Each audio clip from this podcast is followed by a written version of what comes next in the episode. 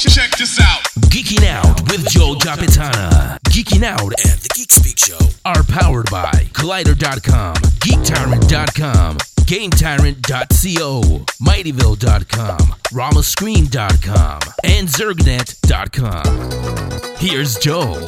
Yes! Yes! Found a director they have. Directing Star Wars Episode 7, J.J. Abrams will be. And scripted by Michael Arndt. I won't say much more because Henry and Rachel will be covering more about Star Wars throughout the course until 2015. But yes, J.J. Abrams is taking over the universe one galaxy at a time, directing both Star Wars and Star Trek. Episode 7 geeks out in 2015, and it will spark a new trilogy. But like I said, we will be covering all things Star Wars right here at the Geek Speak Show. In other movie news, Jamie Foxx, also known as Da Django, is set to play Da Electro in the next Amazing Spider-Man 2, and it's rumored that Paul Giamatti is being eyed for the role of Alexei Mikhailovich Sytsevich, aka the Rhino. Production is started is expected to start next month. Andrew Garfield and Emma Stone are returning with Shailene Woodley as Hey Mary Jane Watson. True Blood's Dane DeHaan has been casted as Harry Osborn. Avenge me, Harry! And Martin Sheen will play Uncle Ben, who just can't stay dead. Directed once again by Marc Webb, The Amazing Spider-Man 2 geeks out in 3D theaters on May 2nd of 2014. But now, let's talk about the other Superman. I mean, other superhero in red and blue, Superman. Uh, Man of Steel geeks out June 14th of this year, but the fate of Warner Brothers' planned live-action Justice League of America movie might be riding on how well this installment of Superman does at the box office. Reportedly, Warner Brothers has hinted that they are awaiting the results of Man of Steel before moving further ahead. It said that Man of Steel will have more action than all the Batman films, but if they do go ahead with the project, JLA would geek out in 2015. Ooh. Brr, it's cold in her. we are midwinter and counting down to the return of HBO's Game of Thrones. The epic series returns ironically in the spring on March 31st, but HBO has released, or should I say, unleashed, new images from Game of Thrones Season 3. Uh, the show's third season will adapt about the first half of George R. R. Martin's novel, A Storm of Swords. But until then, the History Channel is giving us the chance to get our medieval fix with a new miniseries called Vikings. Vikings gives us a look at Norse living. You're going to see violence, you're going to see raping and pillaging, you're going to see drinking, and most importantly, we're going to see massive shipbuilding and open sea exploration. And no, this has nothing to do with the Minnesota Vikings, who did not go to the Super Bowl. Heyo! Again, Vikings comes out on History Channel March 3. In tech news, the Windows Pro, wait, the Windows 8 Pro version of Microsoft's tablet will go on sale February 9th, the day before the return of Walking Dead, and it will be available at Microsoft stores, Staples, and Best Buys. The 64 gigabyte version will retail for a measly $900, while the 128 gigabyte model will cost a cool $1,000. But you know, who looks at price tags, especially these days? but both models do come with the new Surface Pen writing stylus. Ooh, a stylus. Sony CEO Kazuo Hirai has said that it will let Microsoft make the first move regarding next gen consoles. Coincidence or not, Microsoft has hired minimalist designer Andrew Kim to work with the Xbox 720 team. With Xbox 720 rumored for an E3 or earlier reveal, Kim may he may not be involved with the uh, system's design or branding at launch. However, we can expect to see his handiwork later in the console's lifecycle. Zynga's chief game designer Brian Reynolds has left Zynga. In an email to his employees, the social games provider said that he had decided to move on and pursue other opportunities. Perhaps he will grow real fruits on real farms in real villas, or he'll participate in actual mafia wars. Farewell, Brian. You will be missed. But hey, since we're talking online games, Bethesda Softworks is looking for gamers like you. Yes, you, to participate in a closed beta for the Elder Scrolls Online. Prospective players can sign up at signup.elderscrollsonline.com. But make sure you use your actual gaming PC so you can do the suggested DirectX diagnostic test. And here's a hint fill out those optional fields to increase your chances of getting chosen. And finally, the list continues to grow for Portland Comic Con. New confirmed celebrities include Andrew McCarthy from Weekend at Bernie's, Merle and Daryl from The Walking Dead, William Shetty Shetty Shatner, James Hong, who played Cassandra's dad in Wayne's World, Lou Ferrigno, Bruce Campbell, Joey Lawrence, Dean Superman Cain, the one, the only Fonzie, hey, Mr. Henry Winkler, Ray Park, the most badass actor with the least with the least amount of lines in every movie he's in, and the tantalizing Miss Sara Jean Underwood. And that doesn't include the dozens of artists and writers in the comic book world like Leinil Yu, Alan David, Michael Gordon, Gail Simone, Scott Snyder, Greg Land, Chris Claremont, Bryan Hitch, and Stan the Man Lee. Portland Comic Con is the end of February, February 22nd, 23rd, 24th, Friday, Friday, Friday, Saturday, and Sunday. this concludes this week's Geeking Out with Joel. Thanks for listening to me geek out. If you want to geek out with me some more, hit me up at joel at thegeekspeakshow.com or tweet me at, at Joel. Mm. Till next show, avenge me, Harry!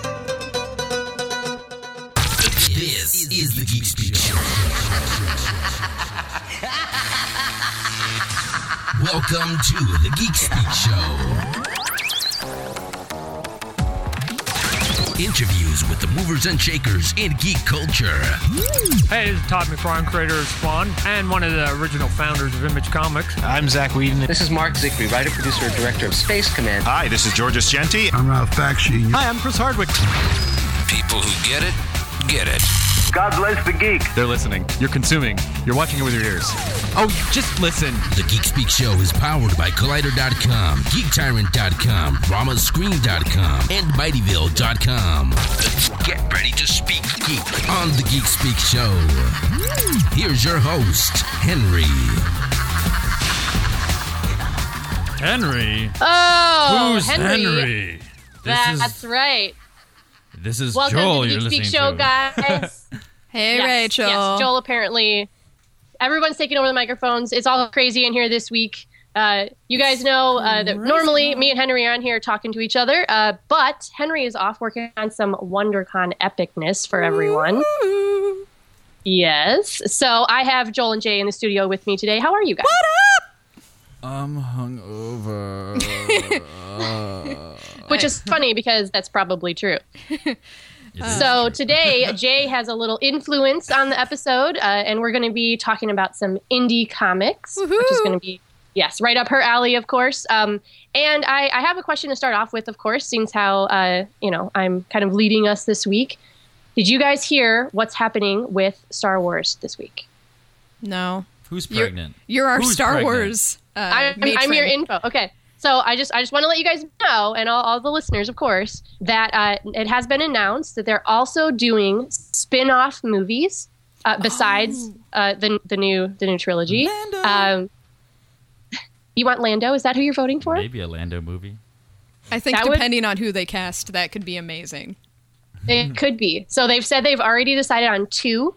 Um, and uh, yeah, go to StarWars.com and check it out because everyone thinks there's going to be Yoda, and everybody's going to be really mad if there's not a Boba, and I'm right up that alley. So I, I understand the urge for Yoba. a Boba, but I really want the Han Solo solo movie. Am I the only one? Oh. And I I'm I'm partitioning already. I'm I'm like vote for Ryan Gosling for the next Han because I think that he's What the a hell are you talking promising about, actor. Jae? You want to take this outside, woman? So as much as I uh, Jake, know you that there's a lot of listeners that would like a Han spinoff, uh, I, I don't know that we can replace the Harrison Ford original. Like I, I don't It's know how not- I feel about that. It's not about replacing. It's CGI about 'em, replenishing. CGI 'em. It's it's about starting from from the new, the next generation. It's it's about growing something organically and not just like how uh, Ewan McGregor, another one of my favorite actors, portrayed Oh, young. me too.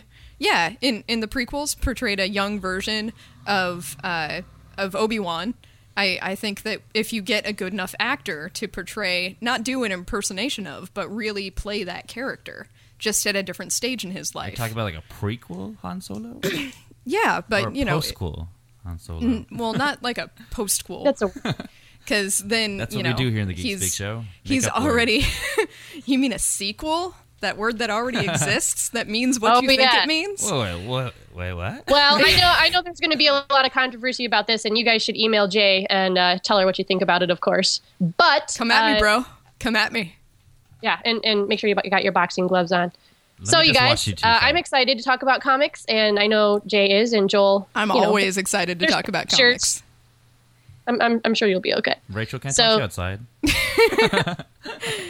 All right, guys. So yes, all the craziness is starting now, and it's going to be an Yes, awesome day. we're hyping ourselves up for WonderCon. Oh, and we are all so the psyched. cons. I, I got have- speaking of WonderCon real quick before we cut away. I got all of my uh, my cosplay gear in the mail yesterday. I got a cowboy hat and I got a giant airsoft rifle. it's like three and a half feet long.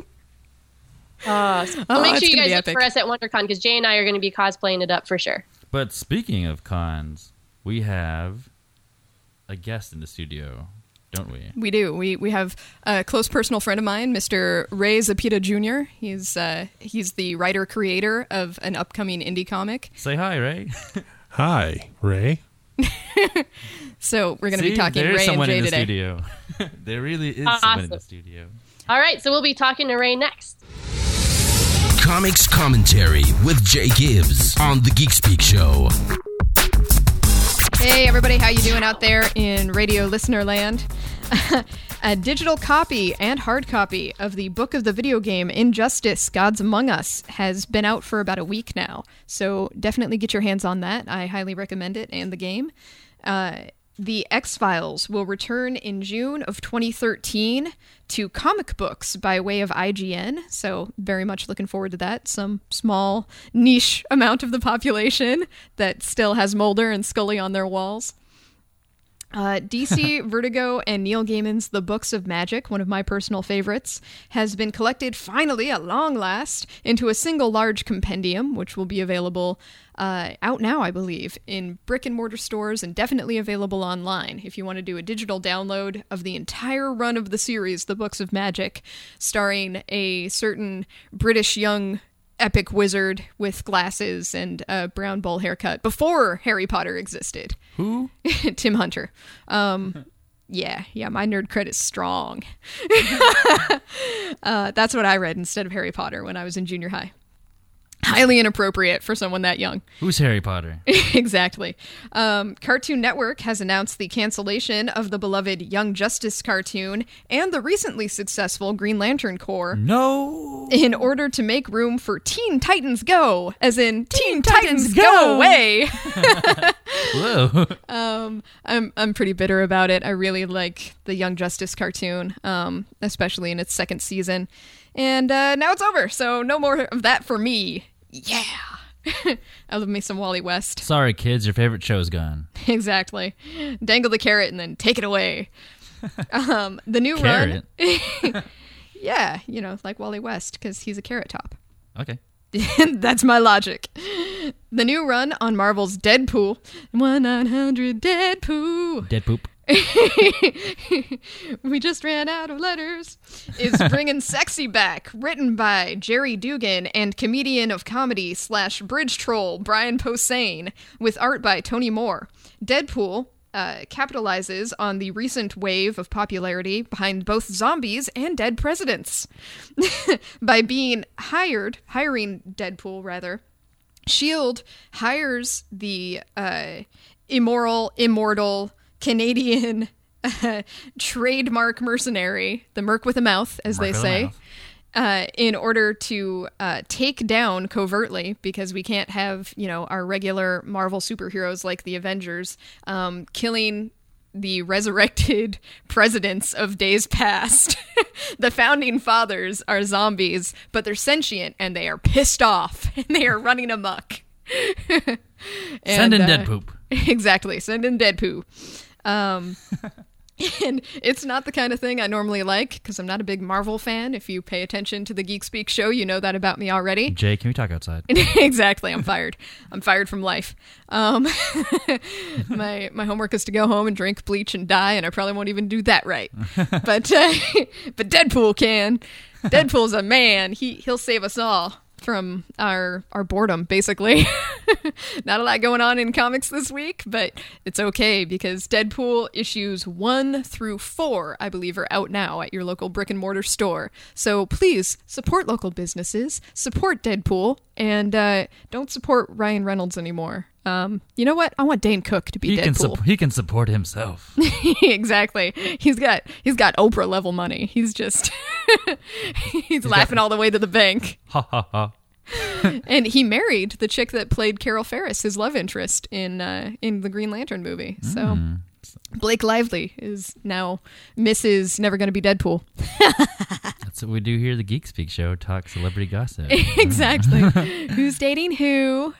I, I think it's fun because I like that pairing in the comic books. But um, so I I've rambled on enough, and thank you for listening. And my name is Jae, and email me at J spelled J A E at thegeekspeakshow.com.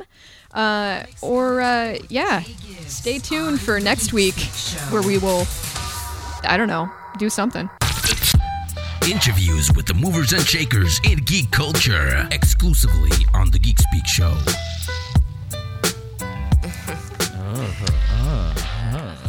Yes, this is what we do interviews. And today in the studio, we have a guest, Ray Zepeda, and he's the writer creator of a indie comic called Anti-Hero 113. Welcome, Ray.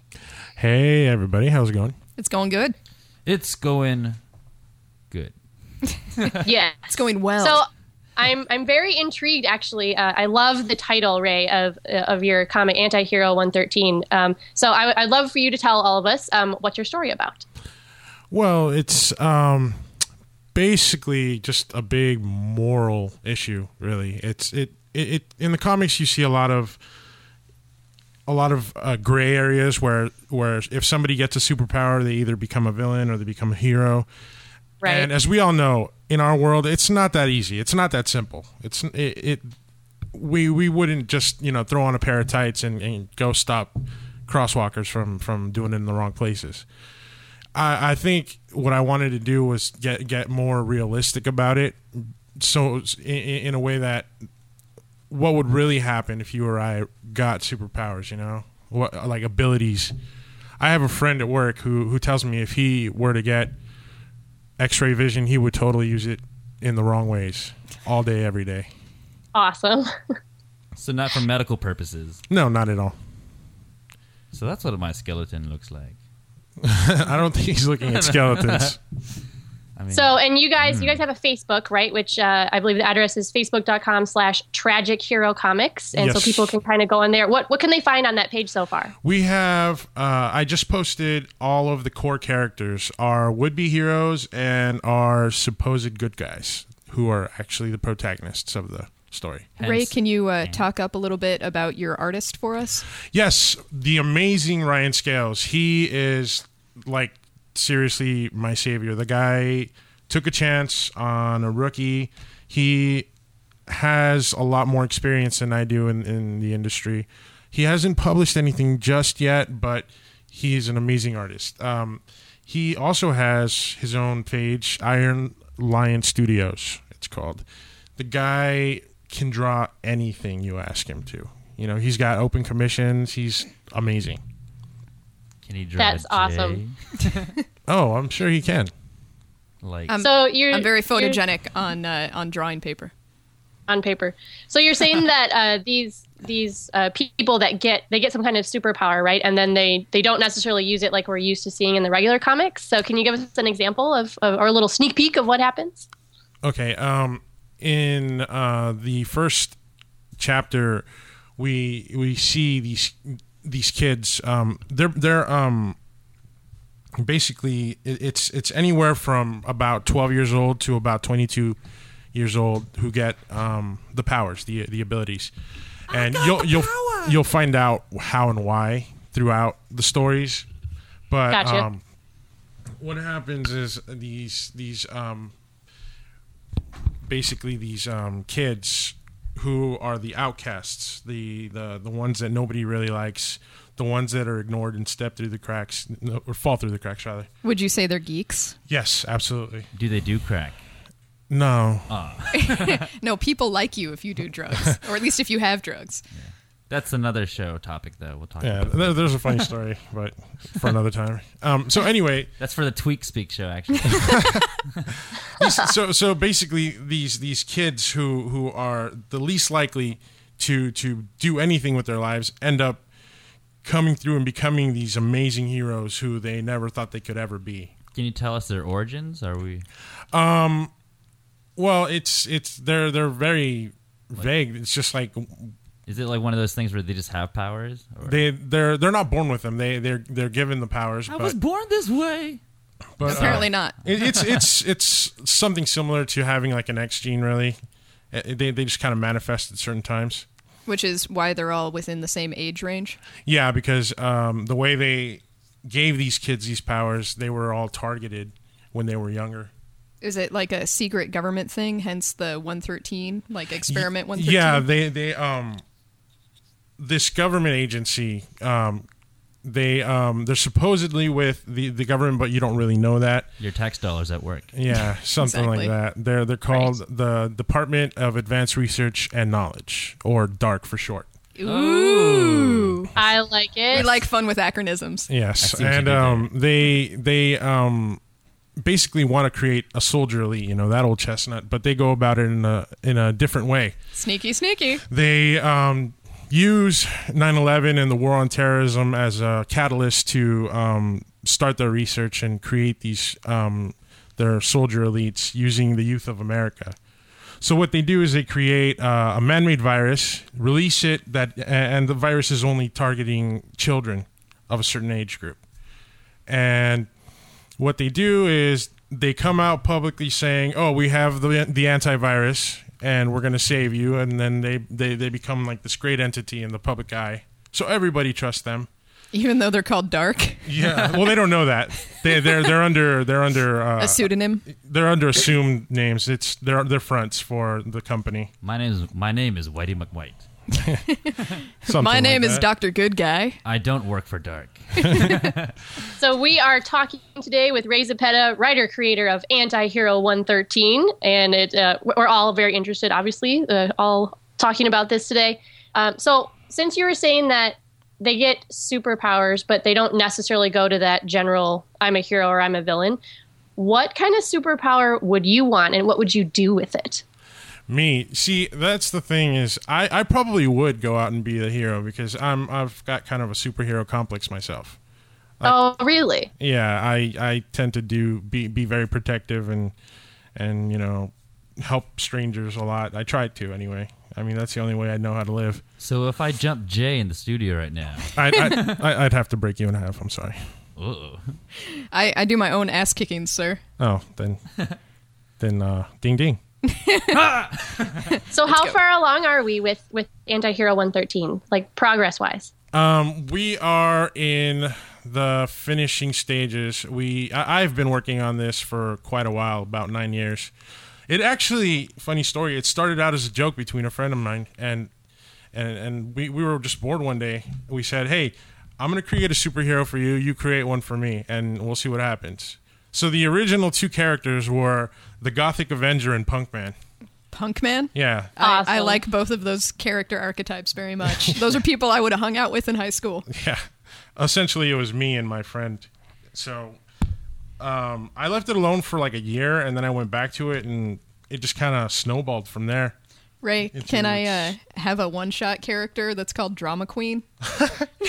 I think I can handle that. Yeah. In fact, I might incorporate all you guys into a one shot. That'd be so awesome. my name is actually We one we shot. love it. Your, your name is actually what, Joel? Yeah, my character's name should be one shot actually. one shot. one Must be. I'll make it So- so that it's only adults can read this thing because it's turning very dirty very fast. Became a lot Very of F quickly. words at the end.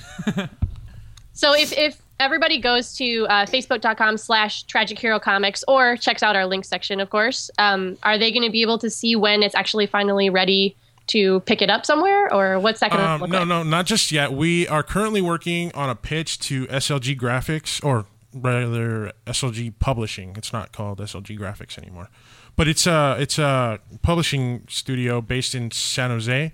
You guys might know some of the works that have been published through them. Uh, Johnny the Homicidal Maniac, yeah. Invader Zim. Squee. Mm-hmm. Yeah. So we're I, I've always been a big fan of of um, of that studio and and the work they are doing. So I thought if we decided to pub, to uh, pitch to someone, it would be them first. Very cool. Very cool. Should we talk more about the process of how to publish uh, or how to you know start and then publish a comic book Yeah, uh, how much of your know, own for like for all our indie listeners out there? how much of your own resources have you put into this if you had to put a dollar amount on it? Oh man, um, I'd have to say presently, I a good, I, I'd say at least five thousand dollars. Oh my god. But that's over a span of like nine years. So Still. yeah, it's it's a lot. Thank you to my gracious wife who is like completely understanding of all my nerdy habits. Yeah. She's yeah. pounding her fist right now. I know. she beats me when we get home if I don't stay in line. So Uh, So, what kind of advice would you give then? Like, uh, you know, for a lot of people that are trying to do indie comics or stories or whatever, at one at what point do you say, you know, I've put everything I can of my own funds or, or whatever into it, and at what point do you kind of ask for help or funding? um I'd say honestly, when when you get to the point where you just don't even feel like pitching to any of the major um, publishers, when you just want to start doing your own publishing, that's when you probably have to start a Kickstarter or find some backer to help you publish your own stuff. What is And- this Kickstarter? um, I don't know too much about it, but essentially what it is is for people to see what you're working on, check your project out, and then back you financially to get it done. and It's they- actually really successful. So, if you guys are looking for it, uh, definitely. Yeah, I check it think I read about 60% of all those projects actually get done. Yeah, and um, there's an incentive catalog on Kickstarter where if you uh, if you have somebody funding your project, if they give a certain dollar amount that you preset, then they get some kind of reward in return um, when the project is completed. Like you can uh, have them, you know, have your artist do a character profile picture of them in your art style, like with a superhero costume and stuff like that, or villain if they prefer, if they contribute a certain amount of money. or anti-hero? That's right, anti-hero. Dum dum dum. Smart, smart, smart. Keyword, keyword, keyword. Seeing how that is the comic we're talking about. So Ray Zepeda, uh, creator, writer, anti-hero 113. You can check it out at facebook.com slash tragic hero comics or of course our link section. Any last words, Ray? Um, I just would like to thank everybody who's supported me thus far and who will be supporting me in the future. Um, this is a, a love that I have for this medium. It, it, it's it's something that I've been doing since I was a kid. I mean, ever since I picked up my first issue of Spider-Man, um, I think it was the um, the giant size uh, Amazing Spider-Man 300, the first appearance of Venom. That Very was nice. that was very very just mind blowing to me. Yeah It's a classic. it's it, it, and I've been doing it ever since. I I, I think I'm even going to uh, do a one shot of the very first comic book I did as as a 12 year old. It was called Swarm, about a bunch of guys in like bee costumes who were superheroes. Of course, it'll get a little bit more uh, Get more buzz. complex than that. Uh, Have you ever seen the show The Venture Brothers? Uh, I don't. I, I have not. No. Oh, because what you said about the bee costumes reminded me of the. Never mind. Okay. But yeah, And, um, Awesome. That's Ray's. Well, thanks, Ray, for coming in the studio today, talking about your indie comic Anti-Hero 113, and for kind of sharing uh, the journey with us. It was a pleasure thank to you have for you. having me. And you've got some readers right here in house. We're we're on board. We're behind you. Awesome. I thank you guys so much. Thank you. The stories behind the stories with Mark Arnold exclusively on the Geek Speak Show. Hi, this is Mark Arnold from the Stories Behind the Stories, and on today's show we have Diana Green. And Diana Green has uh, worn a lot of hats over the years. She's taught over a decade. Her, her studio uh, practice in comics continues to grow with new comics and new graphic novels in the works. And since 2006, she's been a presenting member of the Popular Culture Association. She was both a contributor and member of the editorial board for the Greenwood Press Encyclopedia of Comic Books and Graphic Novels, and has articles and four academic volumes scheduled for publication in the next year. So, uh, lots of stuff for Diana to talk about with me. So, hi, Diana. Welcome to the show. Thanks. It's an honor to be here. How's life in your part of the world? It's very good here. Good, good. And yeah, we just started our new semester. I'm, I'm teaching a graphic novel course online. I'm also teaching history of rock and roll in the classroom, which is quite a departure from teaching about comics. Wow. so my first question is how how did you get into a career of teaching college courses about comic books? And you can also talk about rock and roll. That's kind of an interesting uh, teaching subject as well. So let me know about that as well. Well, I've only been teaching about rock for less than a year, but like most people, I've been listening and playing forever. Um, getting into teaching about comics, first you have to be aware that it's an option. I was floundering in my art career for a while and decided I needed to retool. Stopped in at Minneapolis College of Art and Design, thinking I'd just take a couple Photoshop classes to bring my skills back up to speed. And I started in with my usual litany of, well, nobody teaches about comics, so I can't learn what I really want to learn. And they said, oh, we have a comic book illustration major. I said, okay, that's it, I'm sunk. um, so I finished my undergrad degree, and in the process, I found out that I'm a pretty good artist, I'm a better writer, and I'm still a better scholar. And in the process of completing this degree, I discovered along the way that while I thought I knew about comics, I was a rank amateur compared to some of the people who've been studying this stuff for years. This year, for the first time, an Eisner Award was given for um, academic study of comics. And I was so proud of that because comics kind of want to be taken seriously and they kind of don't. Whole outlaw cachet thing factors into it a lot. Mm-hmm. Anyway, and back to how I got into it.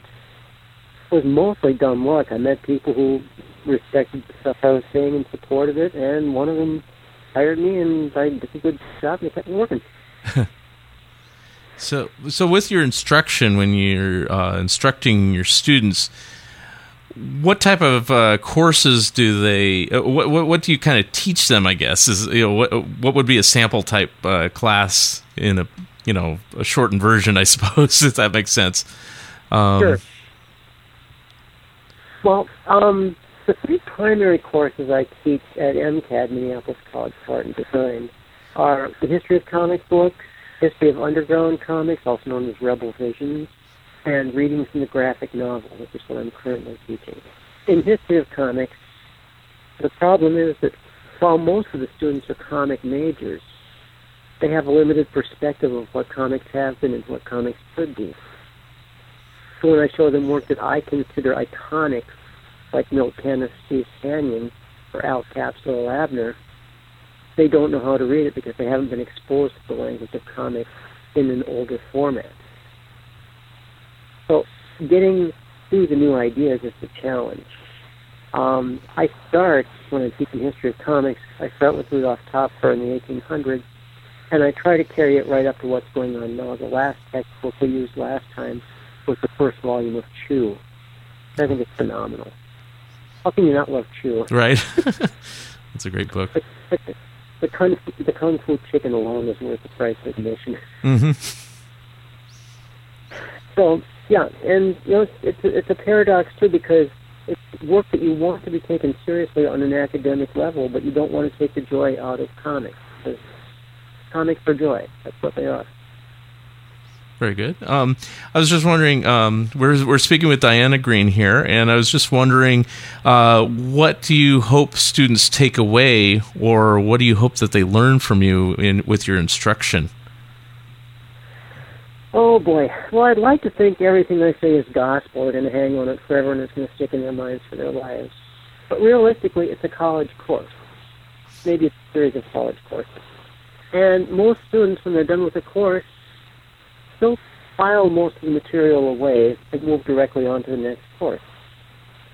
And what I hope they take away is that there's one or two pieces of work, one or two artists, one or two writers, one or two stories that they would not have been exposed to otherwise, that they come back to, that lead them to other stories. This is the kind of thing that you don't learn about it until after you're done studying.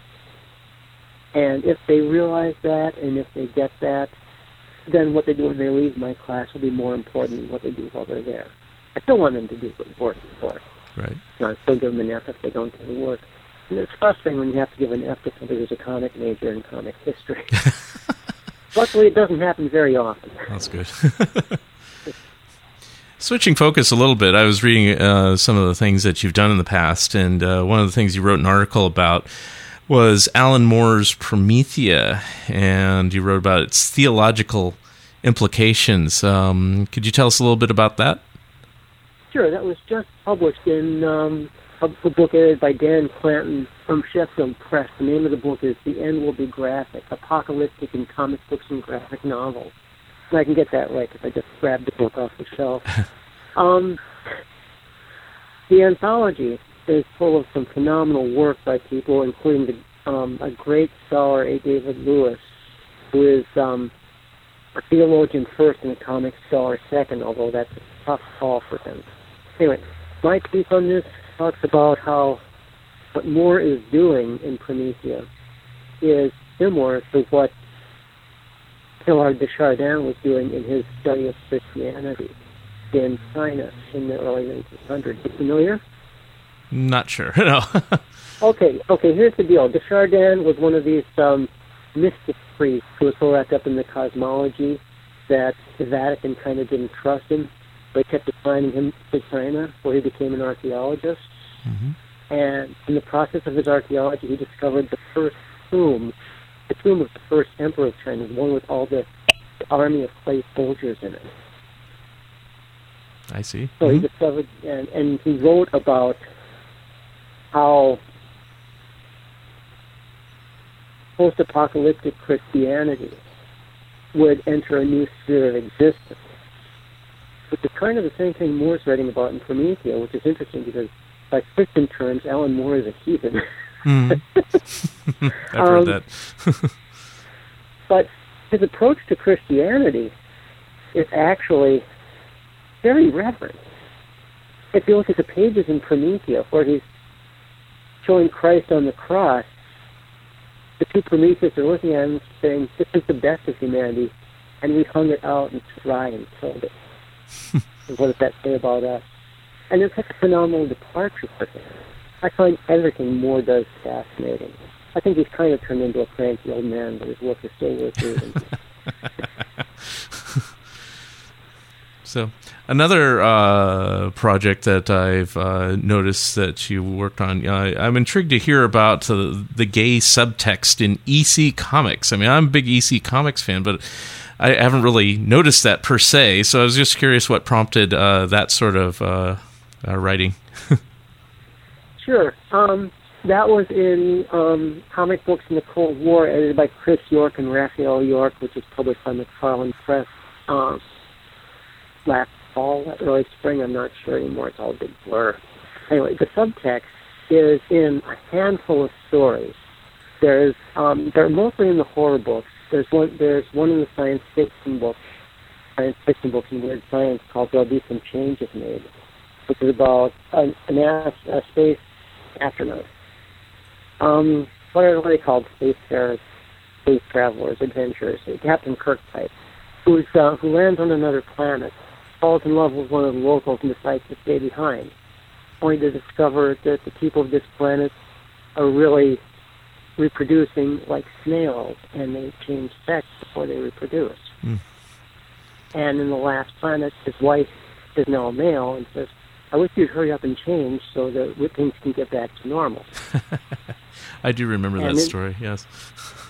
Um, there's also um, a horror story called Operation Friendship about a man who's so in love with his best friend's mind that he performs lobotomy on it and keeps part of the mind in a jar and lets the rest of the mind live on in the guy's body so he can go off with his lame-brained wife, which is which is both homoerotic and misogynist, building on principles that appear throughout film noir. The most notable example is in Gilda.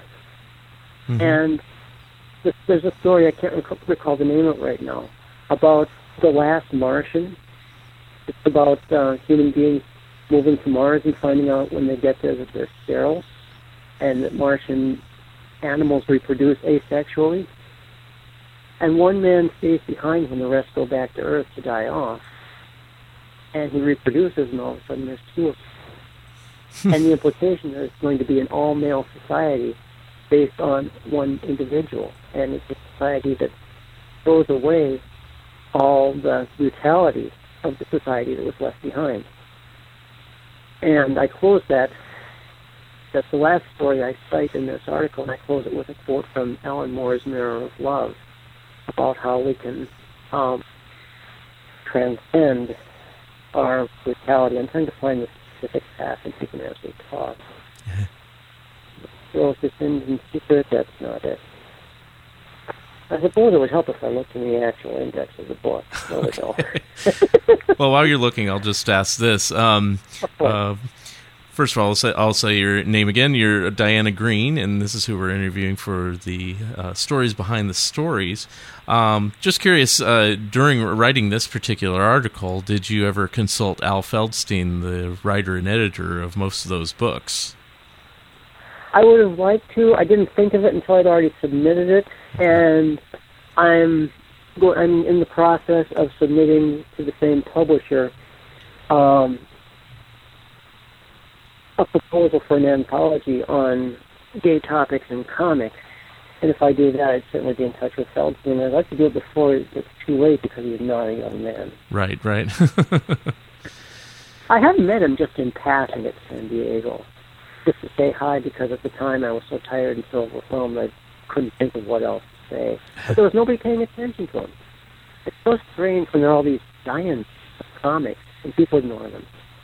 Yeah, I have friends that. Uh, I have friends that uh, wonder about that with Al Feldstein. It's like here's somebody that's associated with two of the biggest comic book related uh, concepts, Tales from the Crypt and Mad Magazine, yet most people ignore him completely, which is kind of a shame yeah, if nothing else, pay attention to the stories that he's there to tell because he won't be there to tell them much longer. Right.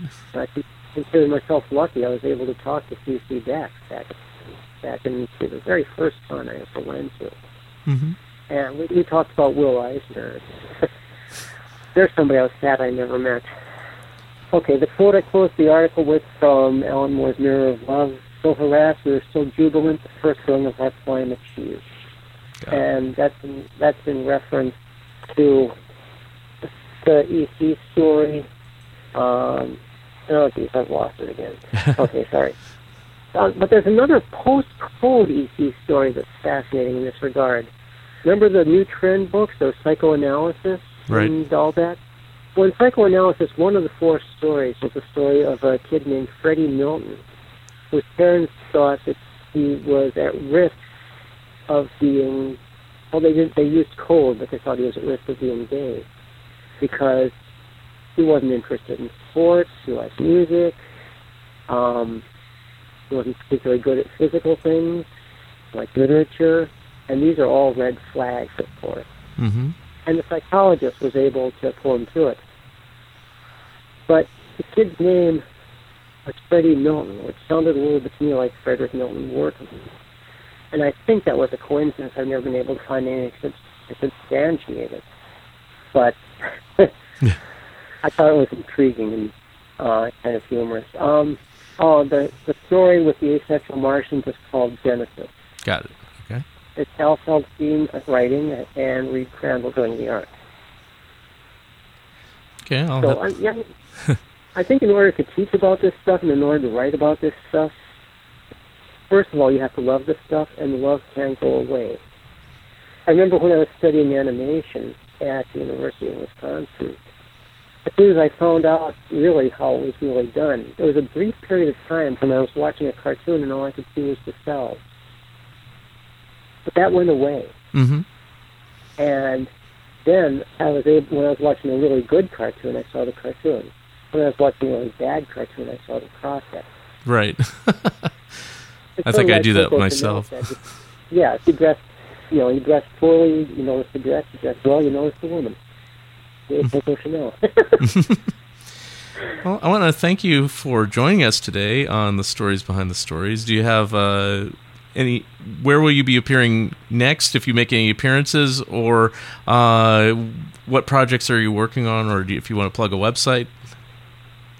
Um, I post my own work and some of my reviews at my blog, Prosper and Ignatz Meet Gentle Giant, which is a reference to Jim Woodring's comics, Krazy Kat and Ignatz, and my favorite band, Gentle Giant.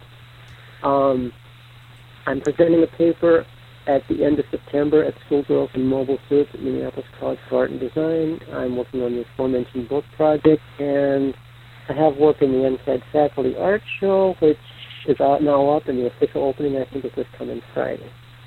And that's both from my current comic series, The Surrealist Cowgirls. Okay, well, thank you very much, Diana. It was a pleasure talking with you. It's been my pleasure. I hope I didn't ramble too much. Okay, thank you very much. You can hear the complete story behind the stories by going to funideas.50webs.com. That's 50webs.com. Funideas.50webs.com. The stories behind the stories, exclusively on The Geek Speak Show. It's time for the Geek Speak Show Book Club. Our books or graphic novels. Tell us what your favorites are. Books at thegeekspeakshow.com. And it's that time again for the book club. Who wants to go first? Joel does. I think he does. Joel always wants to go first. Me read a book? Actually, Ray is still in the studio with us, and he brought a book. Yes, I did. He brought a book for the whole class. I did. Oh, it's Special a special. Uh, guest. Yes. Tell us, Ray. What is your book?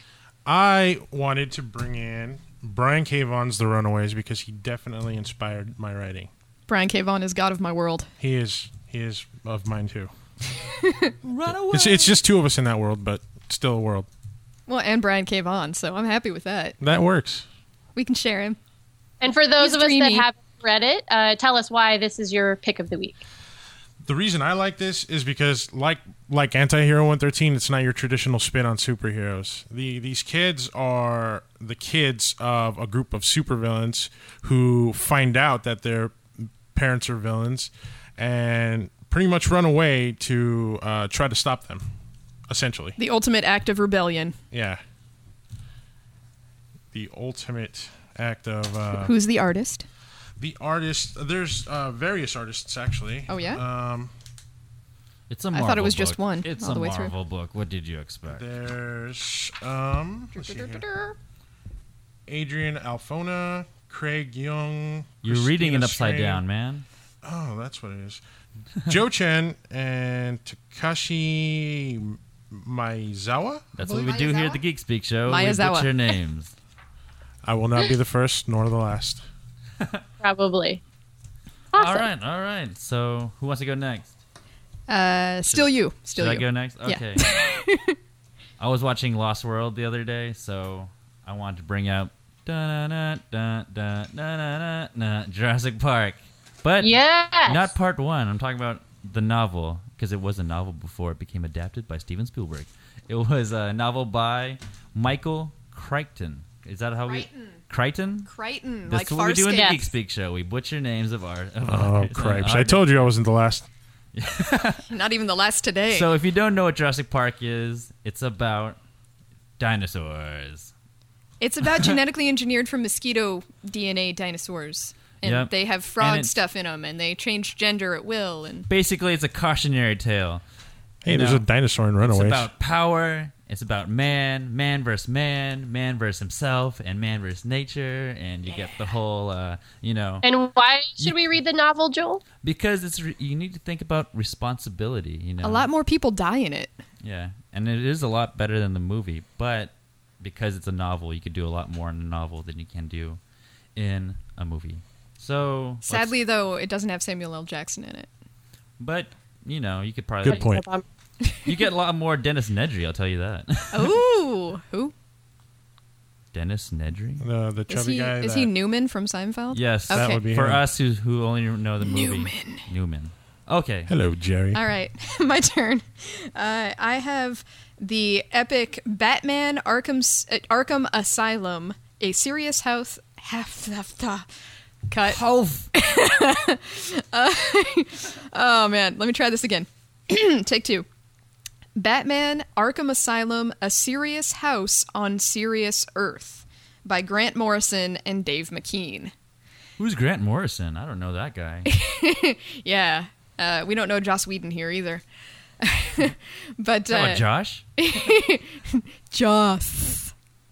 Um, but uh, Arkham Asylum, a serious house on serious Earth, is uh, is epic storytelling at its absolute finest, and it involves the GD Batman, as only Grant Morrison can bring him to life.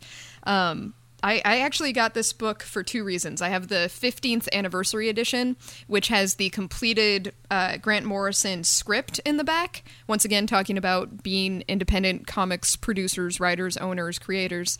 Um, he he lays it all out for you and there's little liner notes and stuff like that it's like special features but on a book which is what i live for um, Your life sucks, Jae. thanks no, it doesn't. It sounds a lot like my life. and dave mckean's artwork is la fantastico it is um, it at times very hard to read and understand what's going on it's very dreamlike and moody and um, dark and there's all of these layers and collages and themes going on in the background of the story like tarot cards and mirrors and it's got this alice in wonderland kind of feel to it It's like at the end of it, you feel like you've learned something, exactly this book will make you smart but you just wound up reading Batman. yeah Rachel, what do you have? You sexy. All fiend? right. So I, I have an interesting one this week. Um, so I was at my friend's house and I saw this book on the shelf and I was like, oh, this looks really cool. What is this? Um, and it's the Complete Atopia Chronicles by Matthew Mather. Um, and I flipped open the book and read a few pages and was like, oh my God, why have I never read this before? Um, so basically, there's this doctor, Patricia, um, and she's trying to save the world from itself by giving everyone everything they always wanted. Uh, so she ha- she invents this um, polysynthetic sensory interface, which try saying that basically five like times fast yeah, seriously, I had to think about it, but Toy it, boat, it toy boat, basically toy boat. tricks the brain, um, and it it tricks you into you know thinking or seeing things or whatever. It's Whoa, a wait, wait, sensory. I thought tricks were for kids. Well, in this case, it's for everyone, and basically, she thinks she- she's going to like help or, or save mankind by doing this, but then, it, as it turns out, it's like it gets pretty dark, and she might have made it worse than than it was to begin with. so is it like a So- flowers for algernon type story It's it's one of those that starts out with, "Oh, I'm going to try to help everyone," and then, yeah, it kind of goes downhill best real fast. plans of mice and men or something Yes, yeah, exactly. So, but but what I've read so far is like totally i i engrossing you in, into the pages. So I highly recommend. I'm trying to finish it myself. Uh, Complete Atopia Chronicles by Matthew Mather. It's it's amazing. On a scale Yeah. of one to ten, how mind blowing is it? Well, so far it's it's way up there, and I haven't even read the whole thing, so I'll give you I'll give you the number after the fact. But yeah, it's something that if you like anything kind of post-apocalyptic, mix it with a little sci-fi, whatever. This is one you have to read.